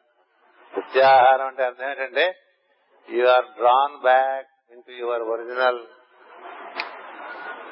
abode అంటే నీ నిజస్థానానికి నిన్ను కొనిపోతూ ఉంటుంది. నీ నిజస్థానానికి నిన్ను కొనిపోతూ ఉంటుంది. మనకి స్పందనంలోకి ప్రవేశించి సూక్ష్మ స్పందనంలోకి ప్రవేశిస్తే అప్పుడు మనం సింహాసనము అధిష్ఠించినట్టండి. ఎందుకంటే దీన్ని జ్యోతిషంలో హృదయాన్ని సింహ సింహరాశి స్థానంగా చెప్తారు. అది హంసయ సింహము. చాలా పదాలు ఉన్నాయి అందులోకి నేను వెళ్ళదలుచుకోలేదు. హింస హంస హింస సింహము హంస సోహం హసౌం అనేటువంటి ఒక పరిణామ క్రమమైనట్టు కథ ఒకటి ఉన్నది. ఉత్తమోత్తమైన స్థితి హసోం అన్నట్టు. సోహంగా మారు ఆ తర్వాత హంస అవుతుంది. ఆ హంస అక్రమంగా సింహం అవుతుంది. సింహం అయిపోయిన తర్వాత హింసించడం మొదలుపెట్టి అందుకని హింస నుంచి సింహము సింహం నుంచి హంస హంస నుంచి సోహం సోహం నుంచి హసం అక్కడి నుంచి ఓం ఒక ఒక ఆరోహణ క్రమం ఉన్నది. ఈ విధంగా మనకి ఊర్ధ్వగతి ప్రజ్ఞ తనంతట తాను జరిగి వెళ్ళిపోతే ఈ సింహాసనము దగ్గర కూర్చున్నటువంటి ప్రజ్ఞ క్రమంగా ప్రత్యాహార మార్గంలో ఉదాహరణ ప్రాణం ఆధారంగా ఊర్ధ్వముఖంగా మనకి భూమధ్యం చేరితే అక్కడ మనకి రాజసింహాసనం ఇది రాజసింహాసనం. ఇది భూమధ్యం ఎందు ఉండేటువంటి ఆసనం ఉన్నదే అది రాజసింహాసనం. ఇక్కడ ఉంటే హృదయం ఉంటే అది ఉత్తర సింహాసనం. అందుకనే మనం సింహాసనం మీదకి ఆవాహనం చేసుకుంటూ ఉంటాం అమ్మవారిని. ఎందుకంటే మనం ఇంకా సింహాసనం వరకే వెళ్ళలేదు కదా. సింహాసనం దగ్గర అమ్మవారిని ఆవాహనం చేసుకుని కూర్చుంటాం.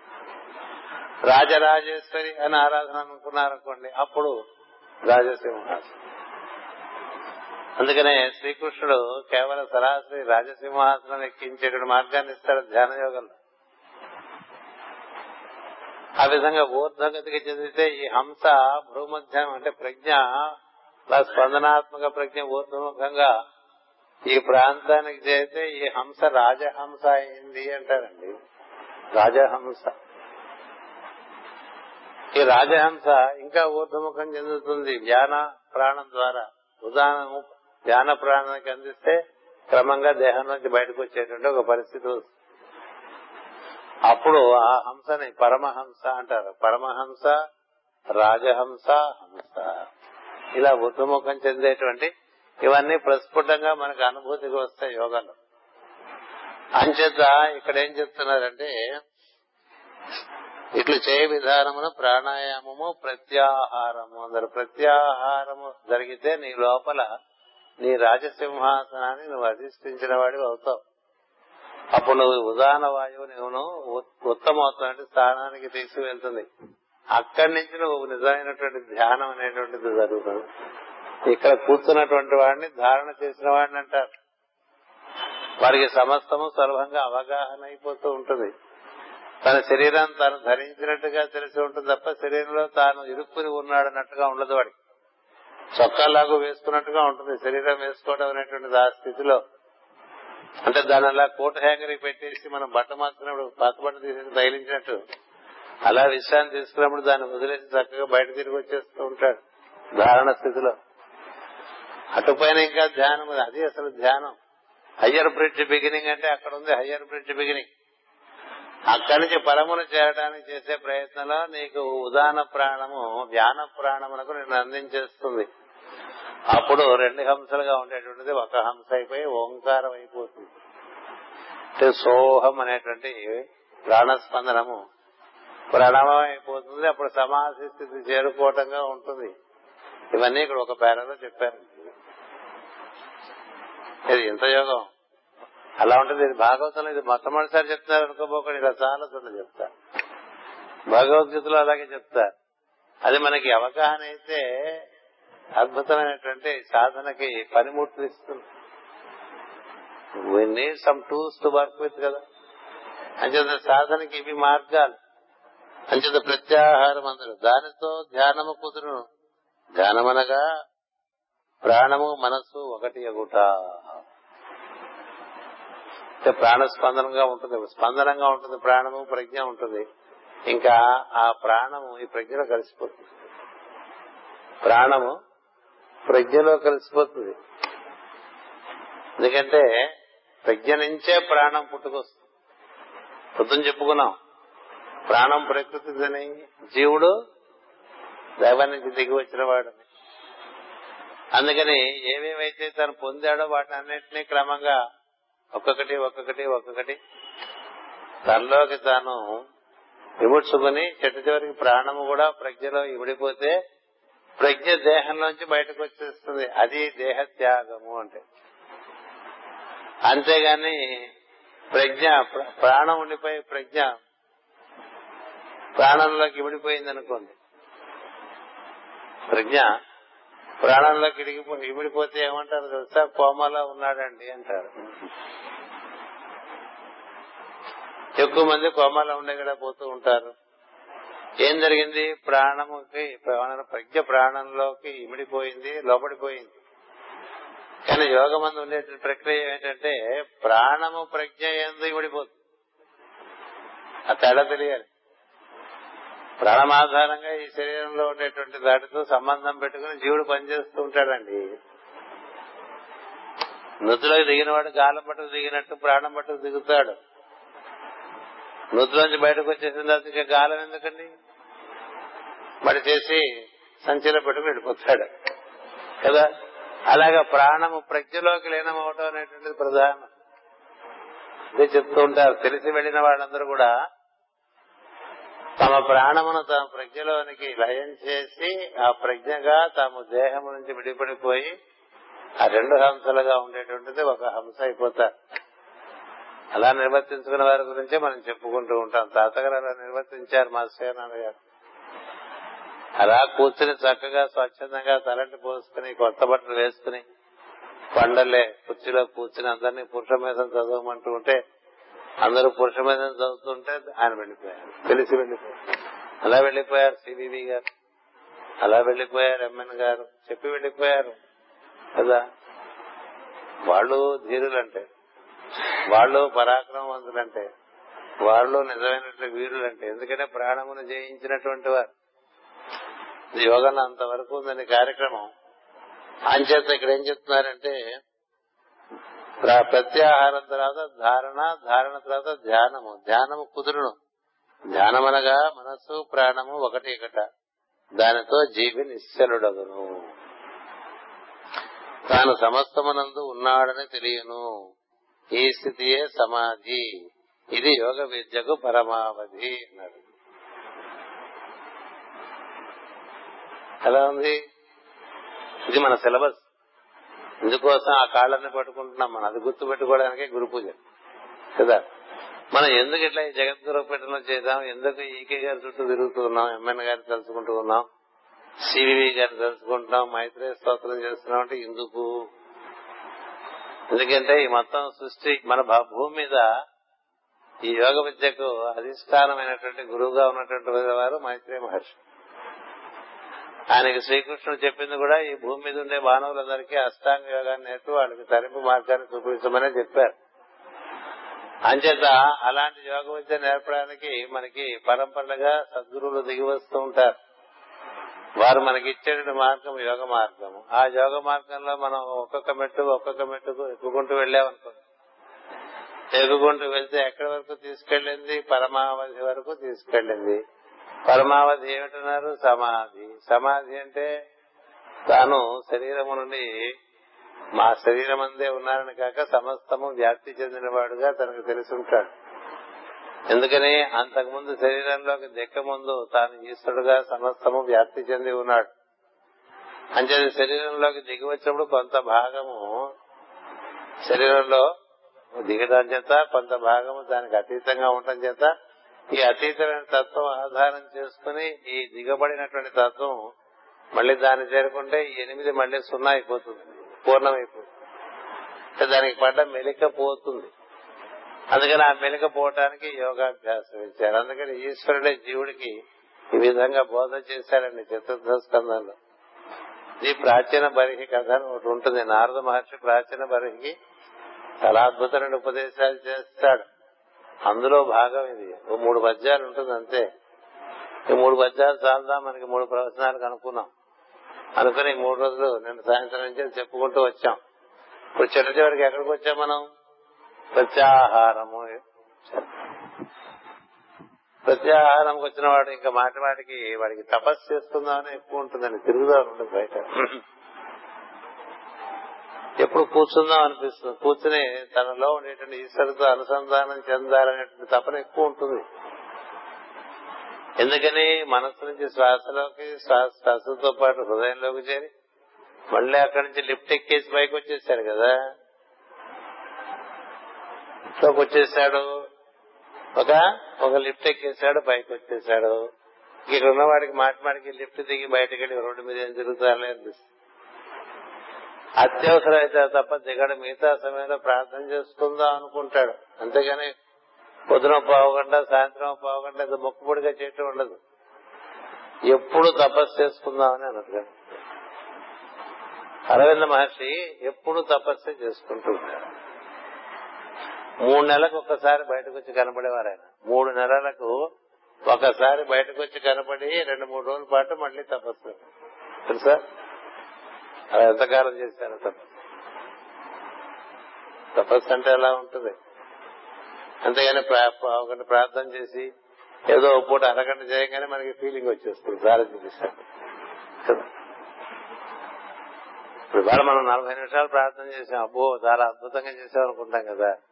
అది ఏమీ కాదు నువ్వు ముందుకు వెళ్తున్న కొద్దీ. తాను ఈశ్వరుతో అనుసంధానం చెందటం అనేటువంటి దాని అందు రతి కలిగినటువంటి వాడు. ఇంకా అలా ఉండిపోవటానికి ఎక్కువ సమయం తీసుకుంటాడు. రమణ మహర్షి అలాగే చేసుకున్నారు. రామకృష్ణ పరమంత అలాగే చేసుకున్నారు. అంతెందుకు మన మధ్య ఈ మధ్యకాలం వరకు తిరిగినటువంటి రామకోటయ్య గారు ఎప్పుడు ఆయన దగ్గర కూర్చున్నా మాటలు చెప్పేవారు కాదు. ప్రార్థన చేసుకుందామా అని. చాలా గొప్ప విషయం. ఈ బెజవాడు వస్తే రామకోట గారు ఎవరు గుర్తొస్తుంటారు? కారణం నాకు తెలియదు ఆయన ఎవరు వెళ్ళినా సరే దేనికి సరే ప్రార్థన చేసుకుందాం మాస్టర్ గారు ప్రార్థన. ప్రార్థన చేయడం అంటే ఆయన గంట గంటన్నర కూర్చుని పోతాడు ఈ మధ్యలో కూర్చుని వాళ్ళు ఎచ్చి పోవస్తుంది అంటే వీడు కబుర్లు చెప్పడానికి ఇంకేం అవకాశం ఇవ్వడు ఆయన. ఎప్పుడు కూర్చుంటామే? కూర్చుందామా అనేవాడు. అమ్మాయిని కూర్చుందామా అంటాడు. పారిపోతుండేవాడు కురాన్ అందరూ ఆయన కూర్చుని కళ్ళు మూసుకోగానే వీడు జారుకునేవాడు చాలా మంది. కానీ అలా కూర్చుని పోయేవారు ఆయన. ఆయన ఐదు సార్లు ఆరు సార్లు ఏడు సార్లు అట్లా కూర్చుని పోయేవారు. కూర్చోటం అంటే పడ కూర్చులో కూర్చున్నారు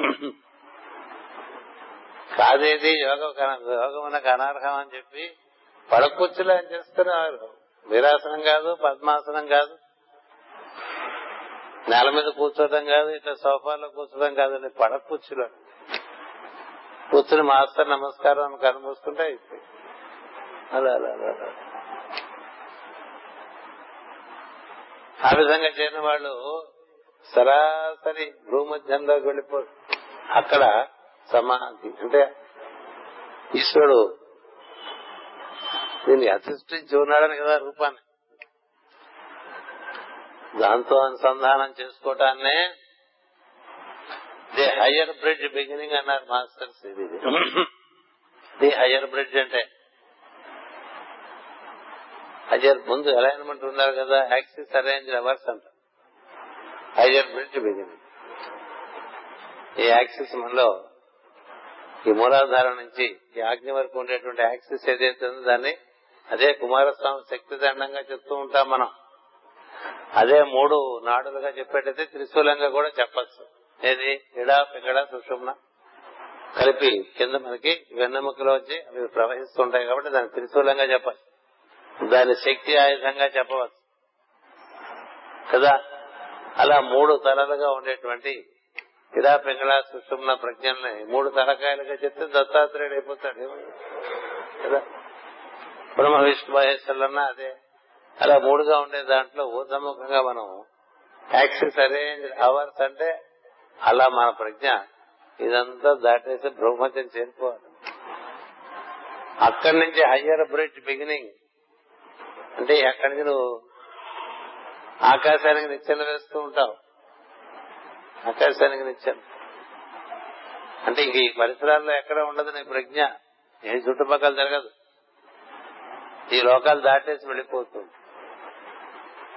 లోకాలు దాటేసి వెళ్ళిపోతుంది వెళ్ళిపోతే దాంతో అనుసంధానం చెందడంలో భాగంగా దానికోసం మనం అలా ప్రయత్నం చేస్తున్నా అట్నుంచి ఇటు పడుతుంది. ఇది మార్గం. అందుకని అట్నుంచి ఇటు అందుకోవడమే తప్ప ఇటు నుంచి అటు వెళ్ళటం లేదని చెప్తారు. దాన్ని అనుగ్రహం ఉంటారు చివరికి. మనకి చిన్న చిన్న విషయాల దగ్గర నుంచి అనుగ్రహంగానే తీసుకుంటూ ఉంటాం. దాంతో తప్పేం లేదు. అసలు అనుగ్రహం ఏంటంటే బ్రహ్మము ఈశ్వరుడు మనలను ఇలా అందుకోవటాన్ని తన లోనికి అది చిట్ట చివరి అనుగ్రహంగా చెప్తారు. అంచేత బ్రహ్మము చే పొందబడిన వాళ్ళం అవుతా ఉంటారు. బ్రహ్మమును మనం పొందలేము. బ్రహ్మముచే పొందబడిన వాళ్ళం అవటం అనేటువంటిది ఒకటి ఉంది. అది అనుగ్రహ విశేషం చేత జరుగుతుంది. ఆ అనుగ్రహం అట్నుంచి వర్షించవలసిందే గాని ఇటు నుంచి మన అర్హతతో సంబంధం ఉండేటువంటి విషయం కాదు. ఇక్కడ కూర్చొని తపస్సు చేసేటువంటి వాళ్ళు తపో లోకాల్లో ఎన్నో మంది జీవులు ఉన్నారు. ఓం తపహ అంటూ ఉంటాం కదా.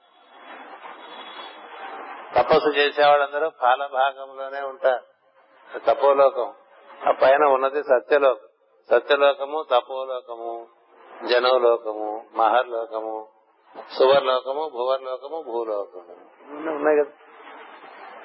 అంచేత మనం ఎక్కడ చేరాము? జనలోకానికి చేరాము. తపోలోకంలోకి ప్రవేశించి అక్కడి నుంచి సత్యలోకంలోకి ప్రవేశం చేయడం అనేటువంటిది జరుగుతున్నప్పుడు వాడు నిజంగా ధ్యానం చేస్తున్నటువంటి వాడు.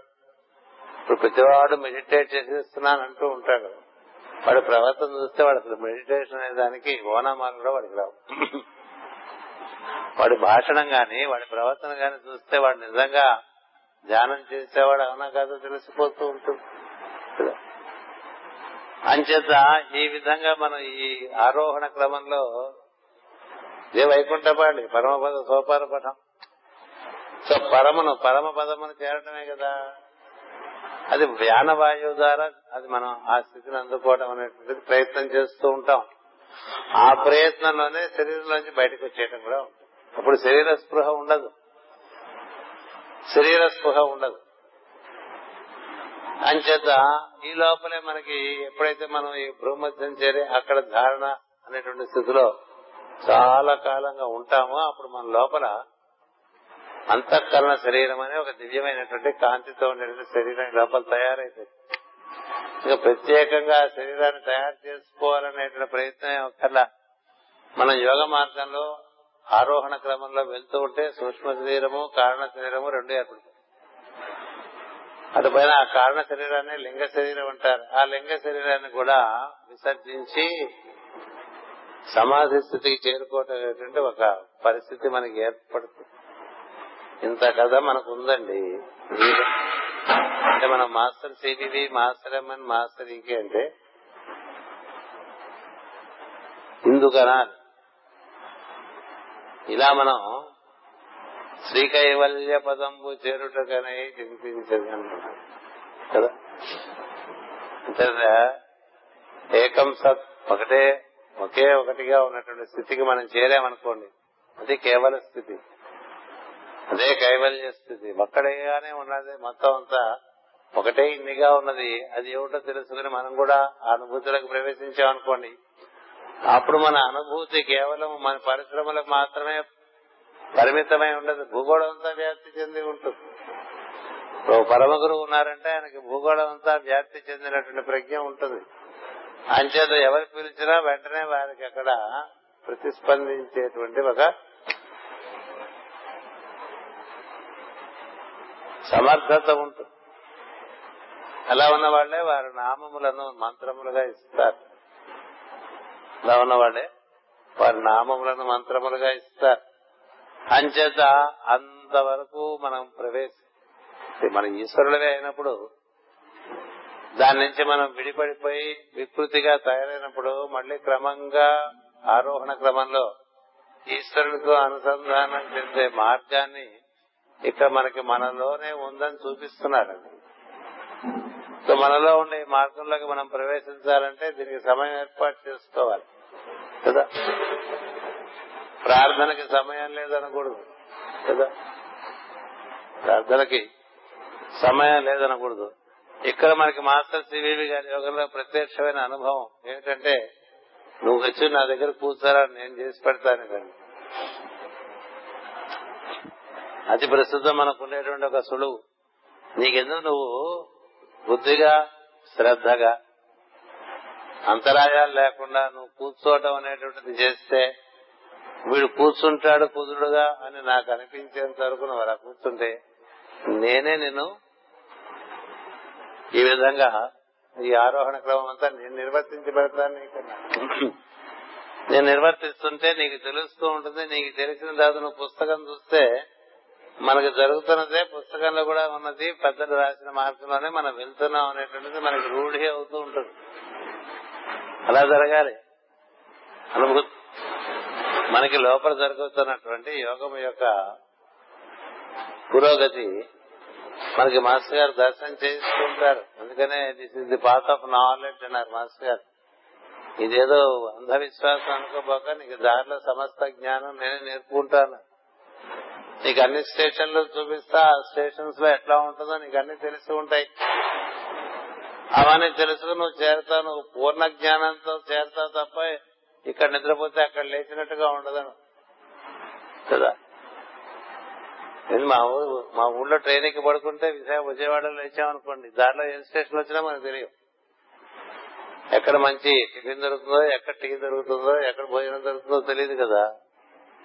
అందుకని ఇంకోళ్ళకి దారి చూపించలేదు నీకేదో నువ్వు కూడా పడుకొని చెప్తూ ఉంటావు.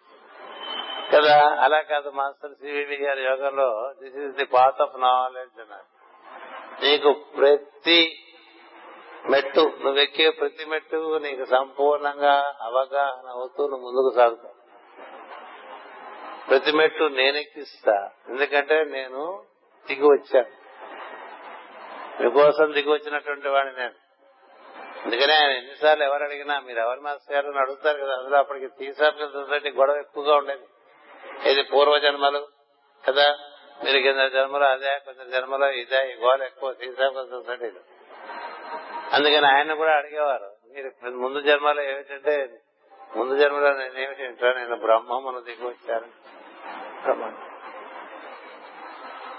బ్రహ్మమే నేను బ్రహ్మమునే దిగి వచ్చాను మీకోసం కదా? అది బ్రహ్మమునే చేరుస్తాను మిమ్మల్ని అని చెప్పారు చేరుస్తూ ఉన్నారు కూడా. దాని ఎందు శ్రద్ధ ఉండేటువంటి వారికి అలాంటి వికాసము కలిగిస్తూ ఉన్నారు వారినందరినీ తన వాహికలుగా అందుకుని వాళ్ళకి సూక్ష్మదేహ నిర్మాణం కావిస్తూ వారికి అమరత్వం బ్రహ్మత్వం ఆ మార్గంలో చక్కగా తీసుకెళ్ళేటువంటి వాగ్దానం చేసి ఉన్నారు ఆయన. కదా? అంచేత అలాంటి మార్గంలో మనం ప్రధానంగా మనం మన కార్యము దేని ఎందు మన మనస్సు దేనియందు లగ్నమై ఉండాలండి? ఇతర విషయములందు సైడ్ ఇష్యూస్ కింద లగ్నమై ఉన్నా ప్రధానమైనటువంటి ఆశయముగా ఇదే పెట్టుకోవాలి. ప్రధానమైన ప్రయోజనంగా మాస్టర్ సివివి గారి ప్రార్థన ద్వారా ఆయన అంతరంగంలో గమనిస్తూ అన్నారు కాబట్టి అది నిన్న చెప్పుకున్నాం సారా. నిన్నంతా ప్రార్థన అది ఎలా జరుగుతుంది అని చెప్పుకోవడం జరిగింది. అలా అంతరంగం మనం కూర్చుని గర్భగుడిలో మాస్టర్ గారు ఉన్నారు యువతల గడప దగ్గర మనం కూర్చున్నాం భావం చేయమని చెప్పా కదా. అలా కూర్చుని ఉంటే అక్కడి నుంచి ఆయన అందుకుని ఆ గర్భగుడి గోపురం నుంచి దగ్గర వరకు తీసుకెళ్ళి ఆ విధంగా నిర్వర్తిస్తారు. ఇది సత్యం. ఇది ఊరికే మనం మార్కెటింగ్ స్ట్రాటజీ కాదు. It is not selling anything it is the only path that exist at all times సనాతనమైన మార్గం ఇది. ఈ మార్గంలో మనకిగా మనంగా నడవలేకపోతున్నాం కాబట్టి మనకి చేయూతనివ్వడానికి సద్గురువులు వస్తారు. అందులో మాస్టర్ గారు ఏం చెప్పారంటే నువ్వు అక్కడికి వచ్చి కూర్చో. నువ్వు లోపల కూర్చో. ఇక పని నాది. ఆ పైన పని నాది. అంచేత మనందరం కూడా మరొకసారి గురు పూజలు అంటే ఇలా గుర్తు చేసుకోవడానికే కాబట్టి ఇంకా మిగతా అన్ని కూడా అప్రధానంగా పెట్టుకోండి. ఎన్నాళ్ళని ఇక్కడ చీన వాళ్ళు చాలా మంది నాతో పాటు ముప్పై నలభై ఏళ్ళుగా ఇదే పనిలో ఉన్నవాళ్ళు ఉన్నారు కదా. మరి ఇతర విషయములందు మనకి చింత ఎందుకు? ఈ విషయములందు ఏమన్నా చింతపడితే చింతపడిన అయ్యో కాలేదే. మనం లోపలికి వెళ్ళటం అనేది జరగలేదే. మాస్టర్ గారు మన ఇంకా బుద్ధలోకంలోకి ప్రవేశాలు అటువంటివన్నీ ఏదో చెప్తున్నారు అవన్నీ కలిగించలేదే. ఇప్పటికే మనకి యాభై ఏళ్ళు వచ్చినాయే అరవై ఏళ్ళు వచ్చినాయే ఇంకెంతో కాలం ఉన్నంత కాలం ఉన్నాం కదా. అనేటువంటి ఆరాటం ఉండాలి తప్ప ఇంకా మిగతా విషయాల మీద ఆరాటం కదా? సెకండ్ హాఫ్ ఆఫ్ లైఫ్లోకి వచ్చిన తర్వాత కూడా ఇంకా ఇతర విషయం ఆరాటం అనేటువంటిది అది అజ్ఞానమే. ఏం సందేహం లేదు. ఈ విషయం ఆరాటం చాలా ఉండాలి. తక్కువ ఉంది సమయం తెలియాలి. తక్కువ అంటే శరీరము. నువ్వు యోగంలో గనక శ్రద్ధగా ఉన్నట్టయితే మాస్టర్ గారి ఆయుష్ పెంచుతారన్నారు. నీలో యోగ ప్రక్రియ జరుగుతూ ఉంటే నీ యోగ ప్రక్రియ ఒక స్థితికి చేరేంత వరకు నువ్వు శరీరంలో ఉంచే బాధ్యత కూడా నాదేం చెప్పా. ఏం చేద్దంటే అట్లా ఆయన ఎంతమందికి ఆయుష్ పెంచారు కూడా. యోగ నిర్వర్తించుకునేటువంటి వారికి వారి ఆయు ప్రమాణం పెంచుతూ ఉంటారు. ఎందుకంటే వాడు ప్రయోజనం కోసం జీవిస్తున్నాడు. ఒక పర్పస్ కోసం జీవిస్తున్నాడు. ఒక నిజ ప్రయోజనం అది. జీవుడు ఈశ్వరుని చేరుట అనేటువంటి ప్రయత్నంలో ఉన్నటువంటి వాడిని కర్మవశాత్తు మృత్యు స్పృశించడానికి ప్రయత్నం చేసినా సద్గురువు దాన్ని వాడు ఆ ప్రయత్నంలో ఉన్నాడు. నన్ను చేరే ప్రయత్నంలో ఉండేవాడిని నువ్వు ముట్టుకోబోక ఆ ప్రయత్నం లేని వాడికి మామూలుగా అకార్డింగ్ టు ప్రోగ్రామ్ నడిపించేసే. ఇది శివుడాజ్ఞ మార్కండేయ పురాణంలో కనిపిస్తుంది. నన్ను చేరే ప్రయత్నంలో ఉండేటువంటి వాడికి నువ్వు అడ్డుపడతావు. అలా కాకుండా ఊరికే నన్ను పెట్టుకుని పని చేసుకుంటూ వాడి పనులు చేసుకుంటున్నాడు ఉంటాడు కదా అని. శివభక్తుడు పేరే గాని శివ సాహిత్యం కోరుతున్నటువంటి వాడు కాదు. అది చాలా సులభంగా చూడగలదు మృత్యుజావత వీడు నిజంగా శివుడిని కోరుకుంటున్నాడా? లేకపోతే శివుడి పేరున వీడిని ఊరికే భక్తుడిగా ప్రపంచంలో పెంచుకుంటున్నాడు? తన్ని పెంచుకుంటున్నాడా? శివుడిలోకి పెరుగుతున్నాడా?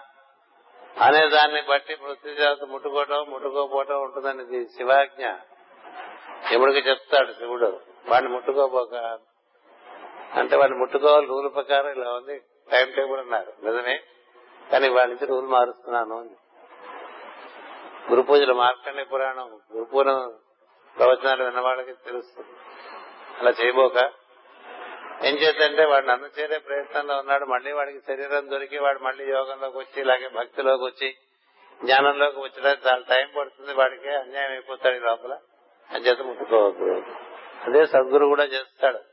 నిజముగా నీవు యోగం నందు శ్రద్ధ కలిగి ఉంటే నీకు నీకుండేటువంటి యోగము ప్రకారము మరణావస్థను కూడా దాన్ని కూడా దాటించేసి నీ యోగానికి నువ్వు ఇంకా కొనసాగించేట్లుగా చూసుకుంటాడు సద్గురు.